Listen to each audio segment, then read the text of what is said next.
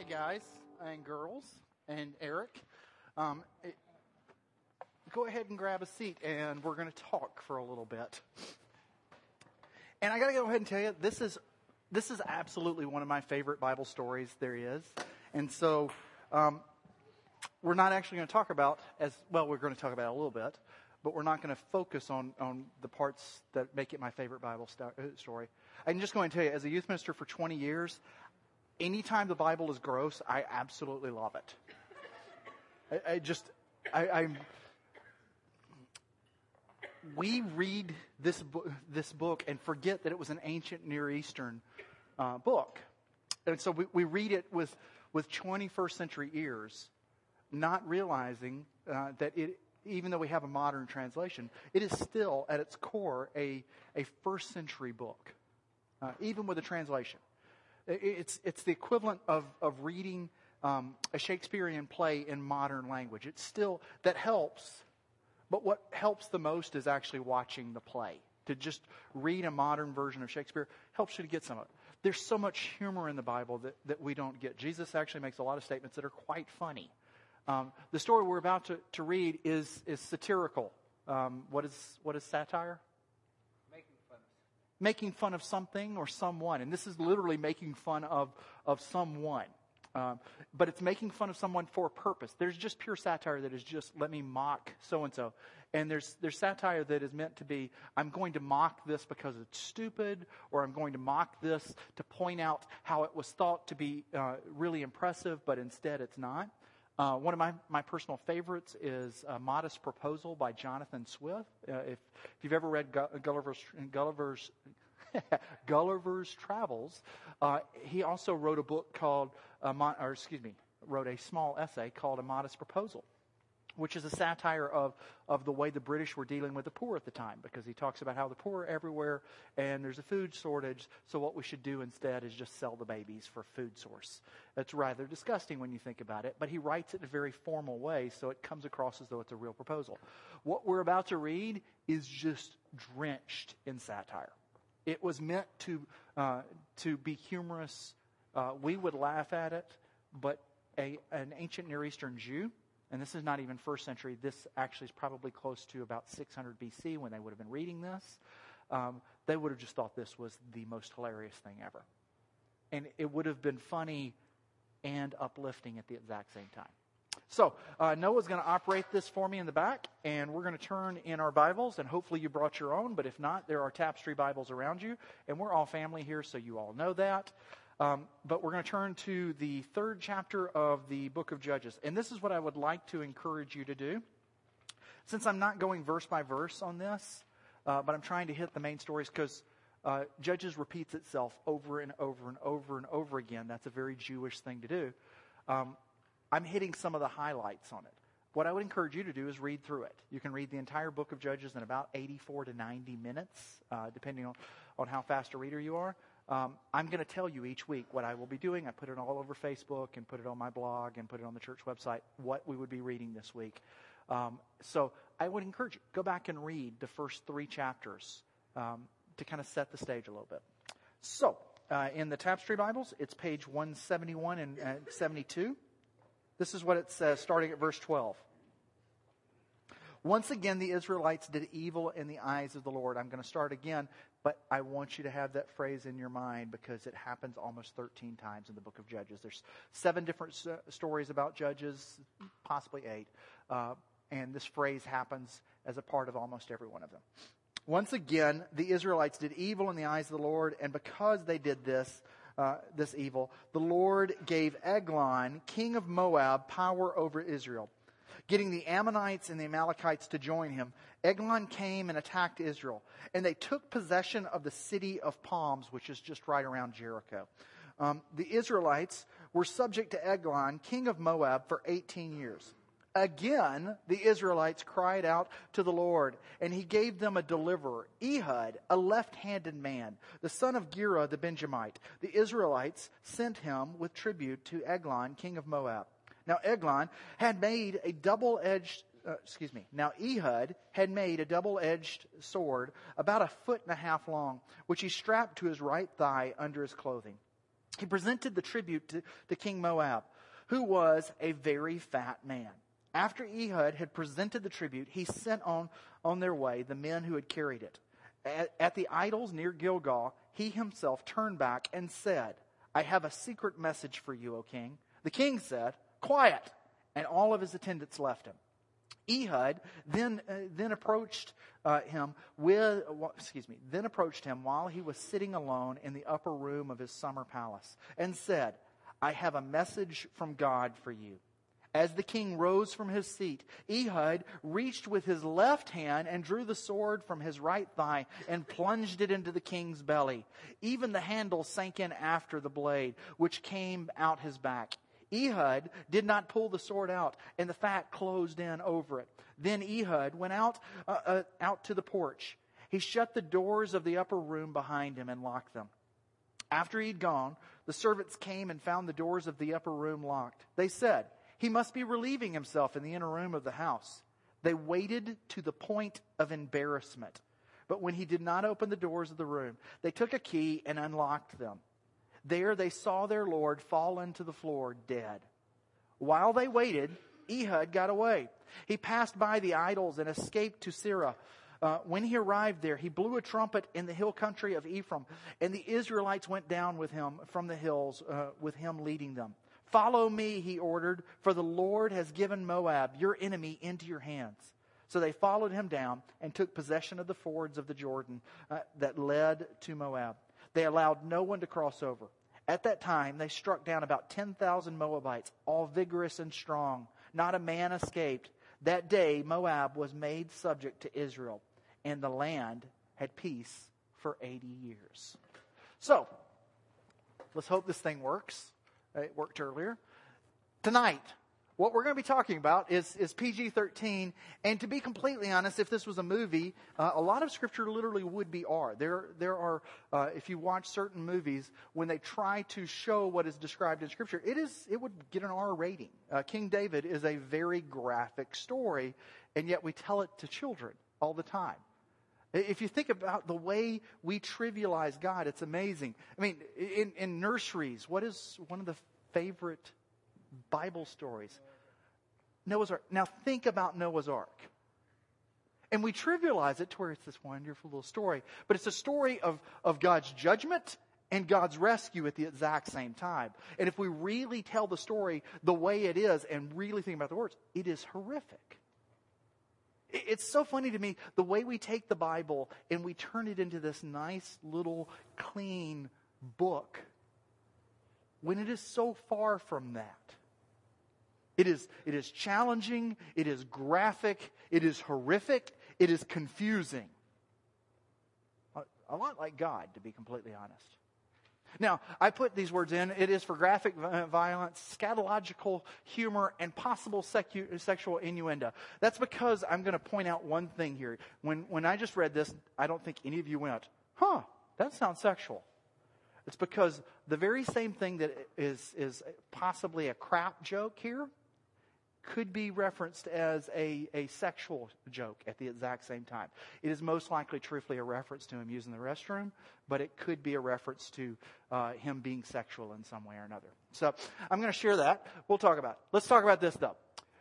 What this is happening from is, is this, and this is known as uh, the uh, cycle of judges. It happens over and over and over and over and over and over and over and over again.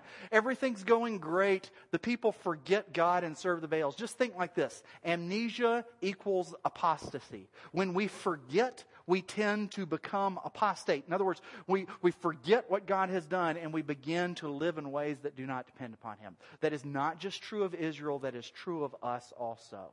Uh, amnesia is our worst enemy. It is not weakness. It, it, is, it is not a lack of resources. Our worst enemy is that we forget.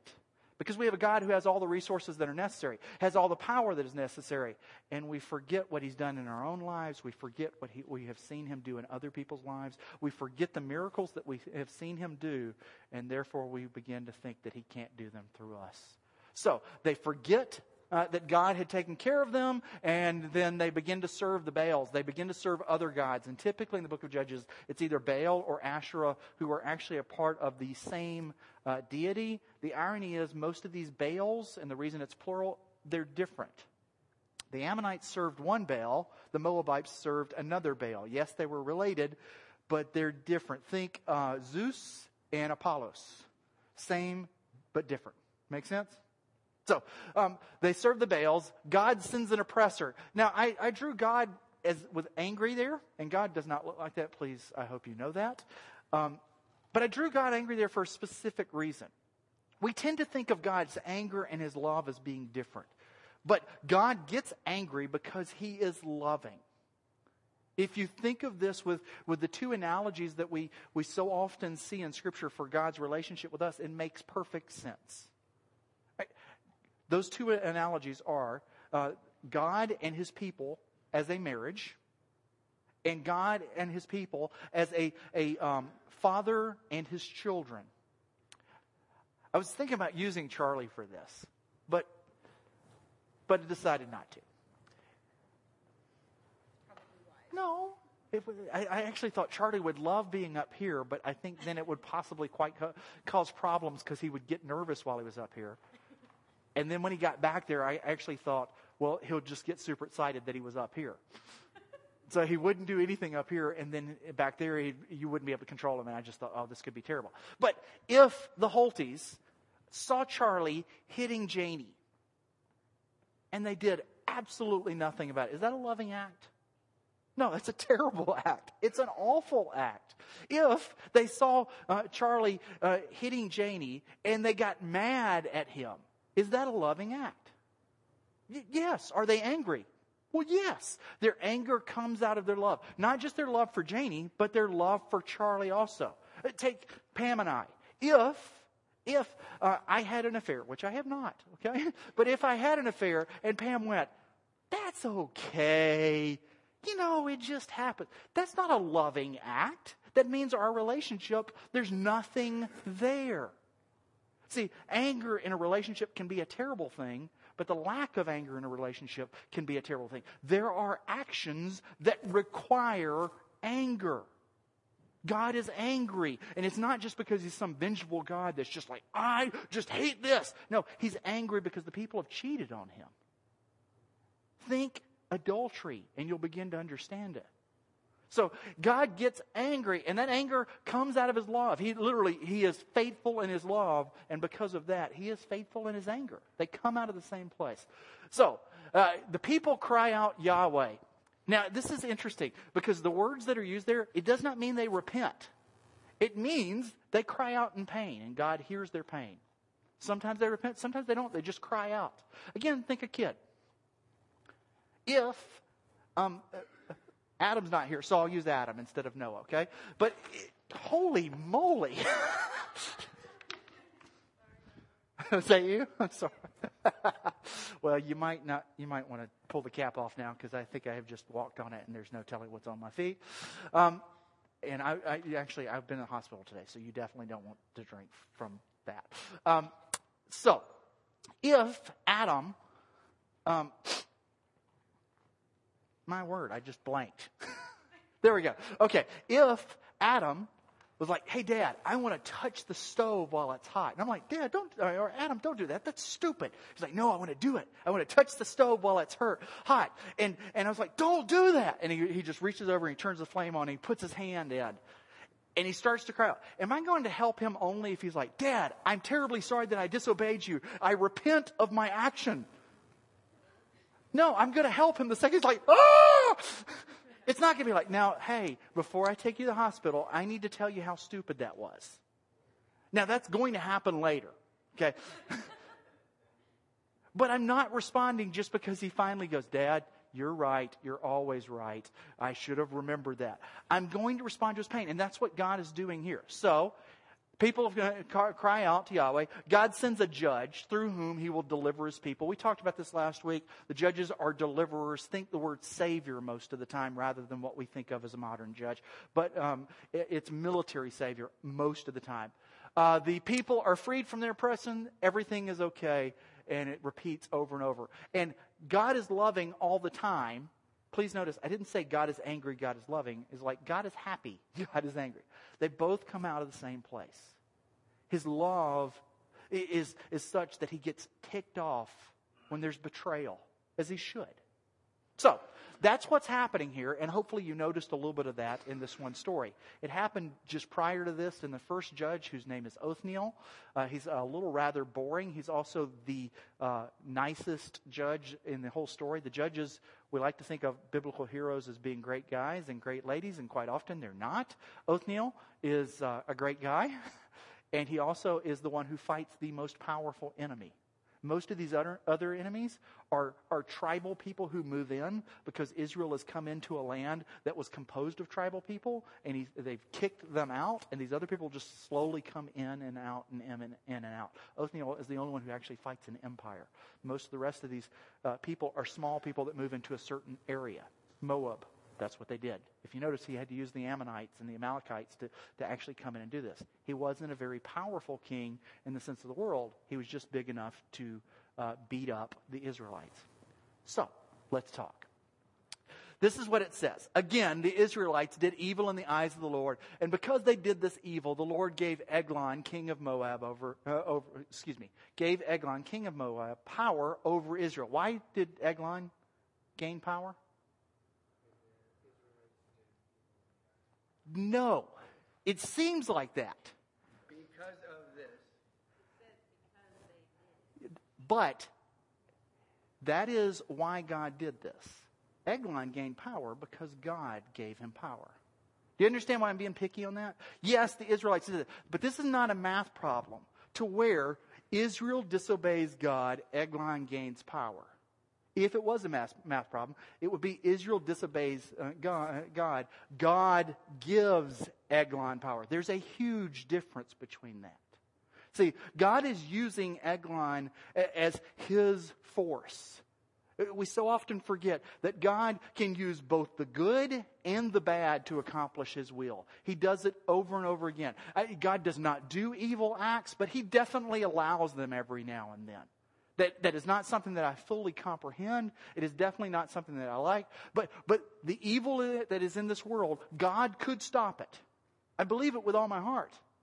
I don't understand why He doesn't quite often. But I know that His goodness is good enough to not just make something good that happens from, uh, from it, but to transform it.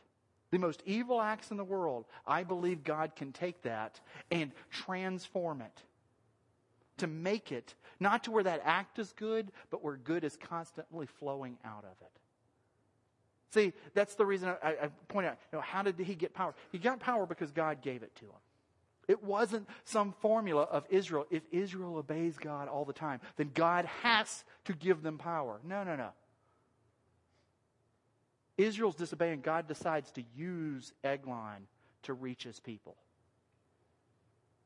Eglon is God's tool for lack of a better word. So, again, the Israelites did evil in the eyes of the Lord, and because they did this evil, the Lord gave Eglon, king of Moab, power over Israel. Now, so often we tend to think of sin as certain specific actions, and that is true. Okay? There are certain specific actions. If I walk over to Devin and I steal his wallet, that is stealing. That is a specific act. And it is sinful. It is not good. And don't worry, I'm not going to steal your wallet. If you want to give it to me, that's okay.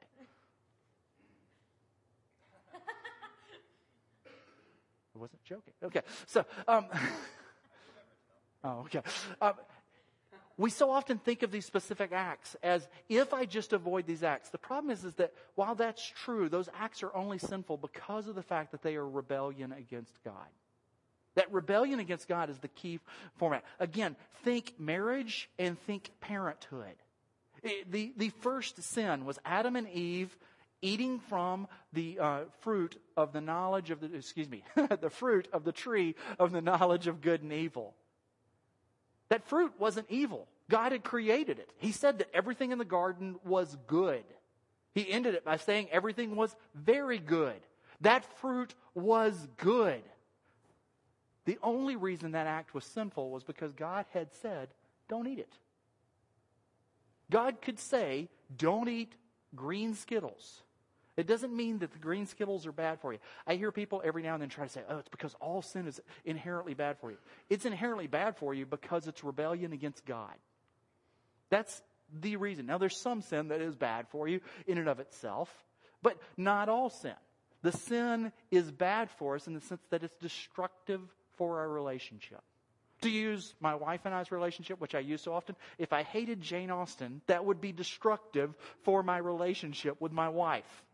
Is hating Jane Austen inherently sinful? No. Many, really good people dislike Jane Austen. If, if my wife hated C.S. Lewis, that would be sin in and of itself. Loves Jane Austen. Yes. So, do you understand the difference though? It, it's more this than it is the acts.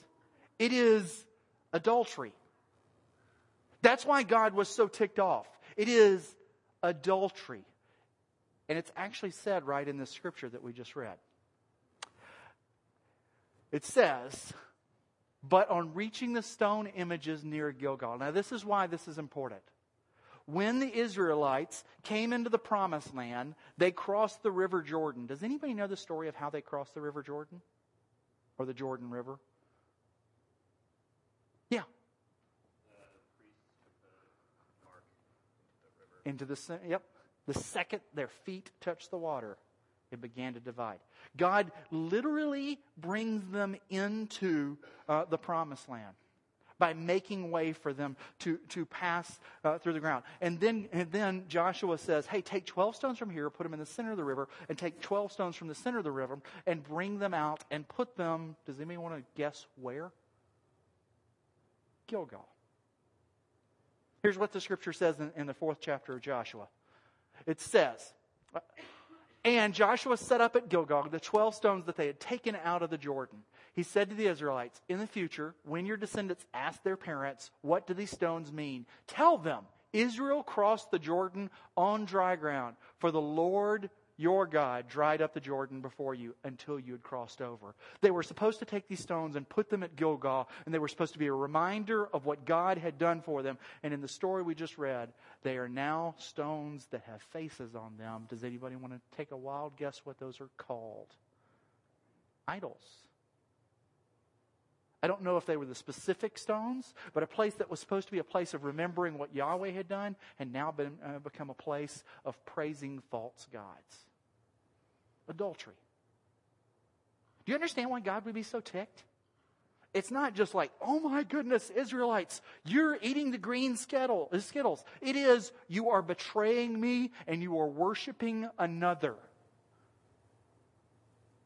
You want an excellent example of it? You should read uh, in the Old Testament the book of Hosea.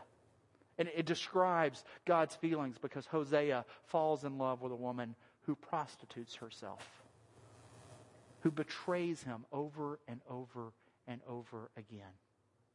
See, that's what happens here all the time.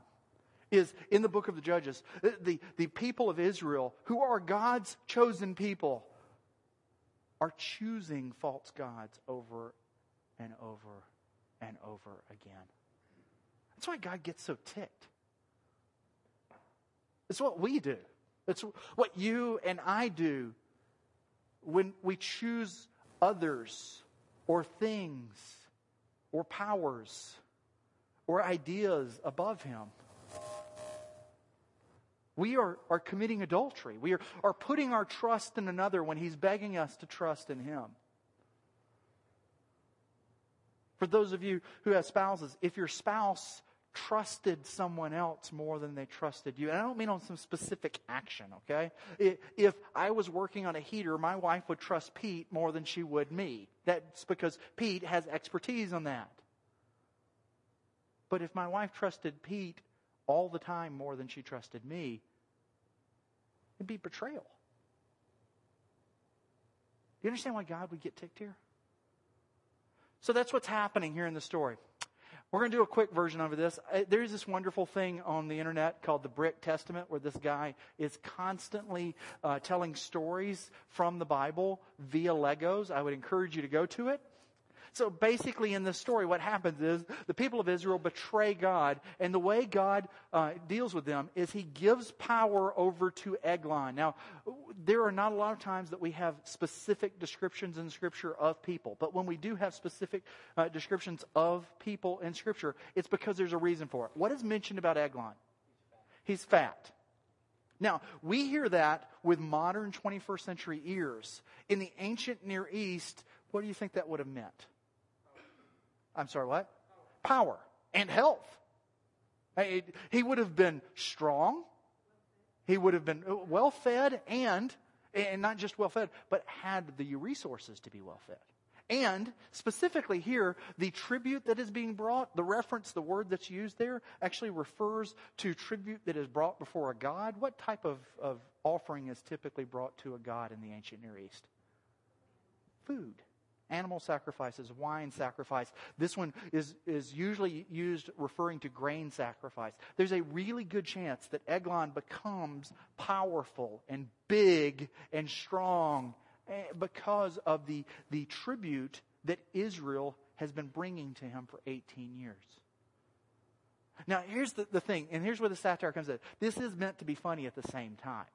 But they're not telling this like, oh, he's just a big guy. They're meaning this is a really, really powerful guy who's become more than he should be because of his power. He's huge, and it has been because he's been eating from the offerings of Israel.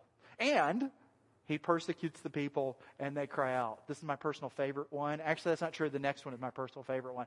Uh, and again, as I mentioned earlier, they don't cry out going, Yahweh, we repent. We recognize that we betrayed you. They just cry out. Some of them may have been recognizing they were betraying, but it is not referenced in the sense of, oh, look, the people of God repented. People of God just cried out. God loves to save his people. Sometimes we forget that, and sometimes, uh, maybe you don't, but, but sometimes I do, and I know people who do, who we think we need to manipulate God. You don't have to manipulate a loving dad, you just have to cry out. You don't have to manipulate a God who wants to save you. You just have to recognize that He wants to save you and cry out for help. So, what does God do? He, he lifts up. This is my personal favorite. I think it's, it's about as, as literal as you can get. He lifts up a deliverer. That's the story in a whole. whole and, and this deliverer, well, how does he kill, kill Eglon? Yeah, with a sword. But I mean, if you think it, it's a rather deceptive story. Crafty's the nice word for it. If this was our enemy, think of how we would tell this story. The only reason that, that Ehud is described in heroic fashion is because he's for Israel. If our enemy did this, what would we say about him? Yeah, he's a coward. Why? Because he tricked the king. He, he, didn't, he didn't go in in front. If you read the story before this, Othniel is this great man who's described as God lifting him up and he just fought off the enemy. Ehud is described as this guy who just kind of goes in and tricks everybody. He's specifically described as a left handed man, which can have a couple of different, actually, a few different references. You'll hear some people who say that he was, uh, was probably uh, injured in some way, and that's why he's mentioned as a left handed man. Probably not true. Don't know that. I don't know that it's not true, though. Scripture could be read that way, but I think you'd be twisting a little bit. Um, could be that he was just left handed. Anybody left handed in the room? There we go. Okay. So what? One out of out of all of us here in the room. Uh, left-handed people are unusual, and uh, even in our own history, my dad was left-handed, and he tells stories about teachers hitting him with rulers to try and get him to write with his right hand instead of his left. For the longest time in history, left-handedness was thought to be a curse. There's another thing, and that is he was a son of Benjamin. There's lots of references in Benjamin. If you read later on in, uh, the 20th chapter of Judges, it's going to talk about how there were uh, thousands of warriors from Benjamin who could fight with their left hands. Why would that be an advantage? Well, shields, yes, but also you're throwing off the other person who's used to you fighting like this. Have you ever watched The Princess Bride? They fight left handed first. And then they swap, and it's supposed to throw each other up. It, everyone else was fighting right handed. If you could fight left handed, that was, was an advantage. Uh, Benjamin was actually referred to by his father as the son of his right hand. So this could be a play of words. I don't know if Ehud was handicapped on his right arm or if he was left handed or if it was just that he was a Benjamite and he could use his left hand. What I know is he tricks the guards by using his left hand. Anybody who was raised in the church ever meet somebody who talks about this is my life verse and they have this life verse that was supposed to really kind of point them and, and they're always these really flowery things Judges 321 was what I would always refer to them because I just always thought it was funny. It's like, you know, my life verse should be I'm following Jesus as well as I can. But if you're going to have a specific verse, that's great. And they would say, well, so what's your life verse? And I would say Judges 321, which is, and Ehud grabbed the sword on his right thigh with his left hand and plunged it into the, the belly of the king. It just always made me laugh because it just seems so out there. But the whole point is, is that the guards wouldn't have checked the right thigh. Because he wouldn't have been a threat. They would have checked the left thigh. They might have given the right thigh a cursory thing, but most people avoided using their left hand, and his whole plan was based off of that. It's really not a very heroic act when you think about it. Again, the only reason we praise him is because he's an Israelite. So, he kills the king. This is where it gets into pretty graphic detail. And, and it describes him uh, as, as his, his bowels emptying. I love uh, some of the older translations talk about the dirt fell out. I mean, it, it literally is, you know, all of this stuff down here that you're digesting. Blah. And his servants come to the locked door and they think, oh, he must be relieving himself. Why would they think that? Yeah. Yeah. I mean, think of that graphic picture. Think of, have you ever, well, all right, all the guys in the room, think of any middle school group of guys you've ever been around. And if somebody goes to the bathroom and it's like, oh, I mean, that's what it's like. I mean, it even describes they wait to the point of embarrassment. They are outside making fun of the king. They are outside going, oh my word. You know, has he crapped himself to death? It is just absurd. Now, this is where it could be a sexual innuendo also. Uh, the, the Hebrew here literally says that he was covering his feet. That is most likely a reference uh, to uh, him using the restroom. That's the way it's usually used. It can also be used as a sexual innuendo, which could mean Eglon, they thought Eglon was in there with Ehud, or it could mean they thought Eglon was in there by himself. Either way, the story is still the same. It is an embarrassing moment for the king. The king goes from the most powerful man in the region to someone whose servants are mocking him outside the door you understand why this is important? Eglon was thought to be huge, thought to be strong and big, and now he's the guy over there covered in his own crap. See, God didn't just save the Israelites. He didn't just save them from the one who was persecuting them. He turned the one who was persecuting them into an object to be made fun of and mocked. And that's not because he was some wimpy guy. So let's talk. There is this tendency we have sometimes to read scripture and to focus on small details. And small details are nice and they're, they're fun. But we, we can forget the real point of the story. The real point in all of these stories over and over and over again is that God brought a deliverer. It's what he does. Our God absolutely loves to deliver his people. It is the story of his love. It is the story of his character. It is not just something that he does. It is who he is. And, and so often we can become enamored with the story itself to the point that we forget the specifics about it. To where we can make it to where we have to just go, Ehud's the greatest. Ehud is not described as a great guy. We know very little about him other than he's left handed. That's about it. We're not even entirely sure that God told him to do what he did. If you look in that story, you won't find that God says, hey, go and do this. What it says is, God lifted up a deliverer. Ehud did this. At the end of the story, Ehud talks to the Ephraimites, a tribe of Israel, and says, God has delivered your enemy into your hands. But that doesn't mean that God said, by the way, I want you to go and trick the king.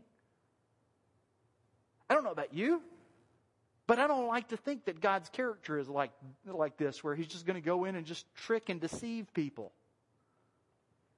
But it's obvious that he will use somebody who does that.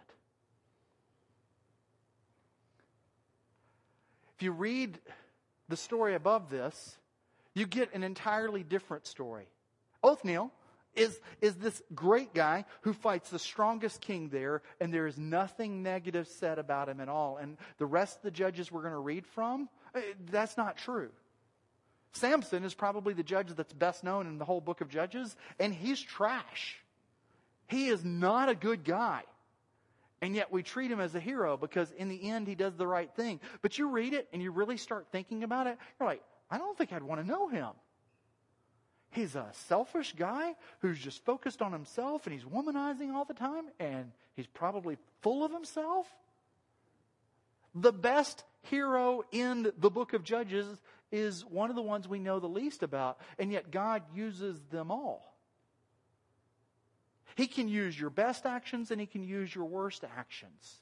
He can use the, the guy or girl around you who is just following him with all their heart, and he can use somebody who just completely denies his presence. Because he loves to deliver his people. He will lift up a deliverer again and again and again. And that does not mean that God will take away everything.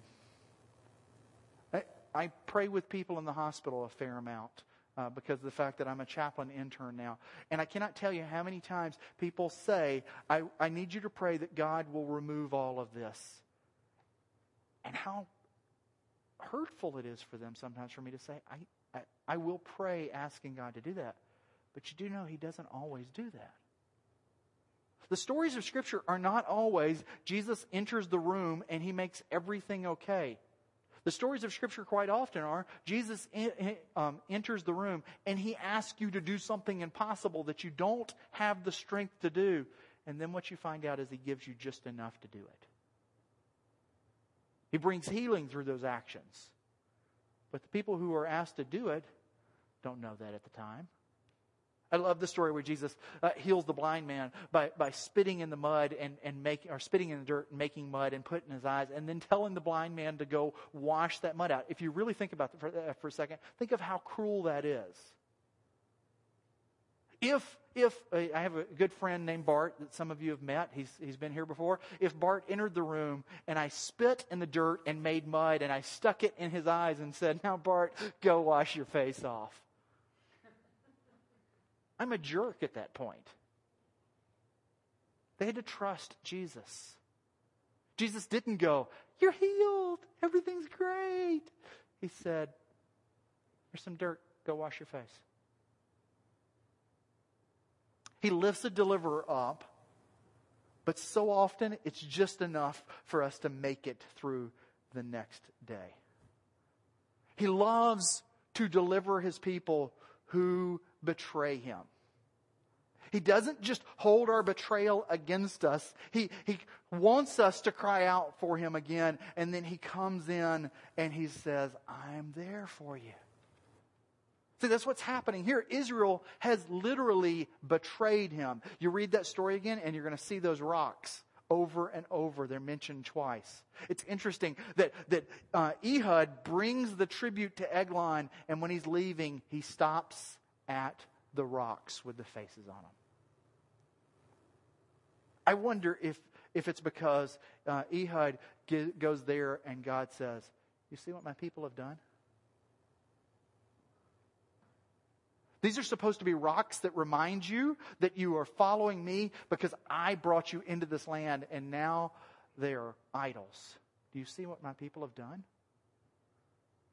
I don't know that. Scripture doesn't say it. But it does reference that when he left the king, he stopped at the place where the rocks that were supposed to have been from the River Jordan were no longer there because they'd been replaced with idols. And he goes back and he kills the king, and it says again that he passes those rocks.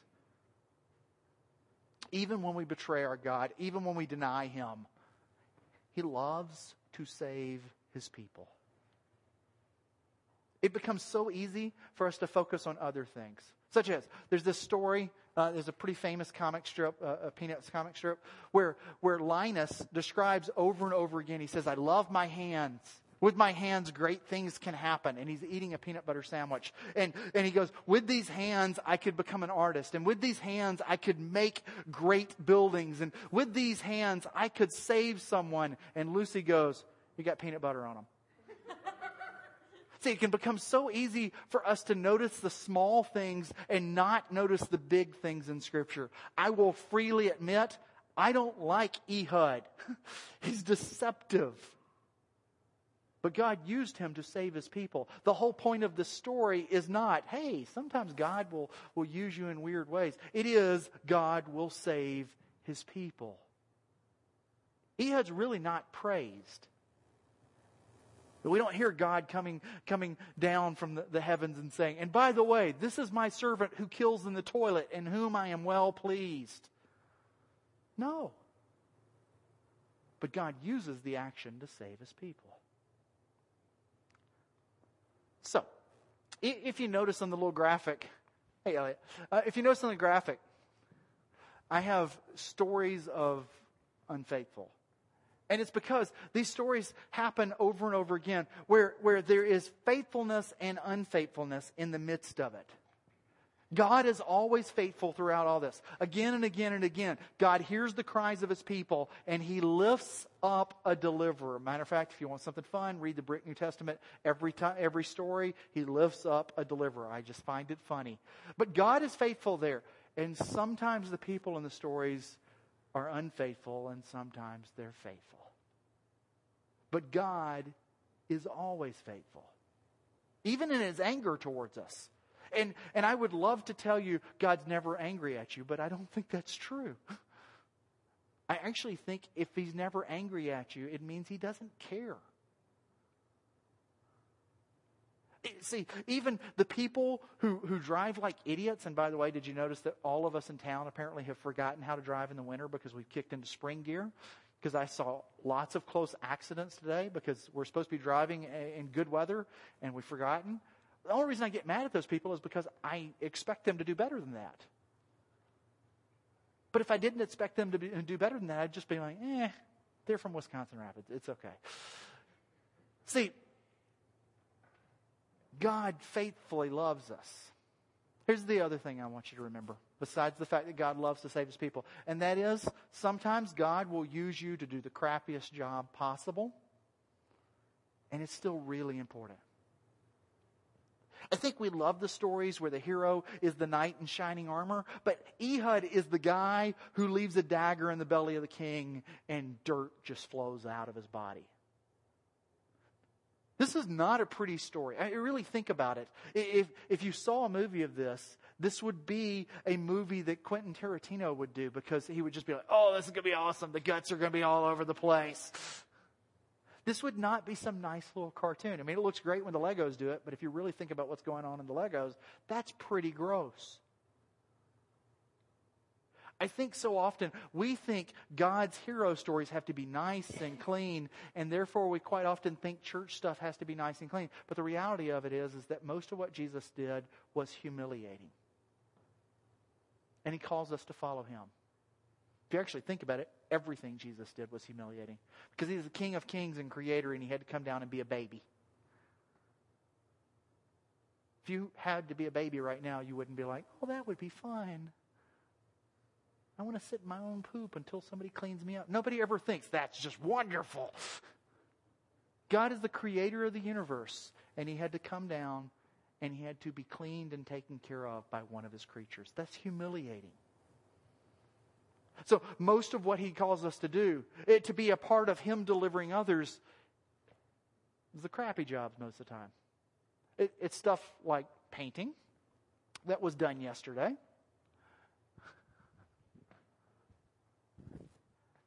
Now, those of you who were there, you know, this was not the best organized thing that, that has ever been done. You know that at first nobody had an idea what was going on, and it was still God's work because you were there helping people uh, who, who, who needed help. I've mentioned crappy. We, we, we are, are trying to do a nursery and trying to have it organized. And, and I need people who are going to just take care of babies who are going to spit up on you. Because the way we can have more babies is by having people who want to lovingly take care of those babies. Actually, okay, I guess technically speaking, that's not the way you have more babies, but, but I'm not going down that route, okay? if you don't know how to have more babies, talk to Pete, okay? Uh, don't talk to Pete. I'll find you a book somewhere, okay? So, yeah, I'll just stop. I need to just stop there. Guys, God wants you to be faithful because He's faithful. I know there are times where you are going through the crap, but He really is faithful to deliver you. And I don't mean by that that He's going to end the crap. Usually, what happens instead is He just gives you enough energy to take another step. So, before I end, on what I, I, think, and I haven't talked as much about uh, some of the, the details, but what I think is just a fun story. This is my favorite story ever to tell to middle school students. Whenever I do a, a youth camp, this is the one I do with the middle school boys instantly. It's my first story because it's just fun. You don't have a lot of crap stories in the Bible. So before I end, does anybody have anything that needs to be added?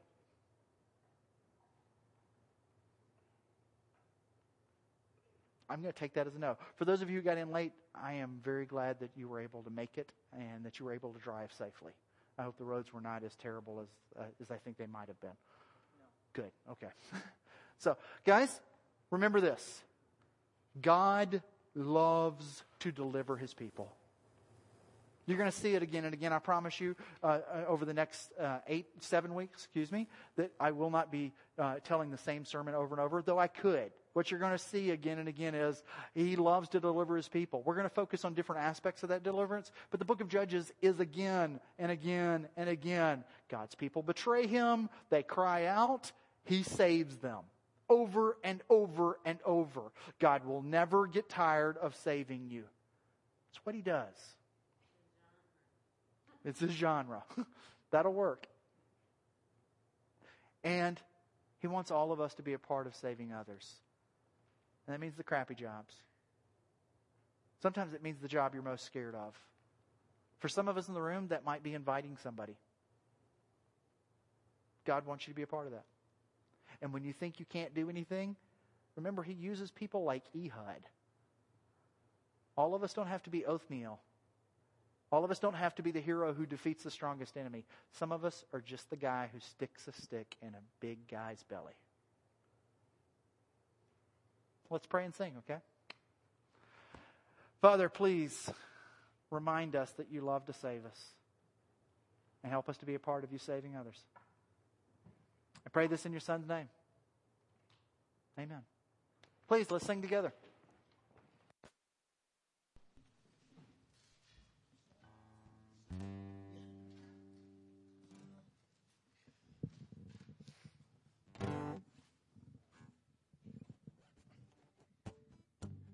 Cross before me, the world behind.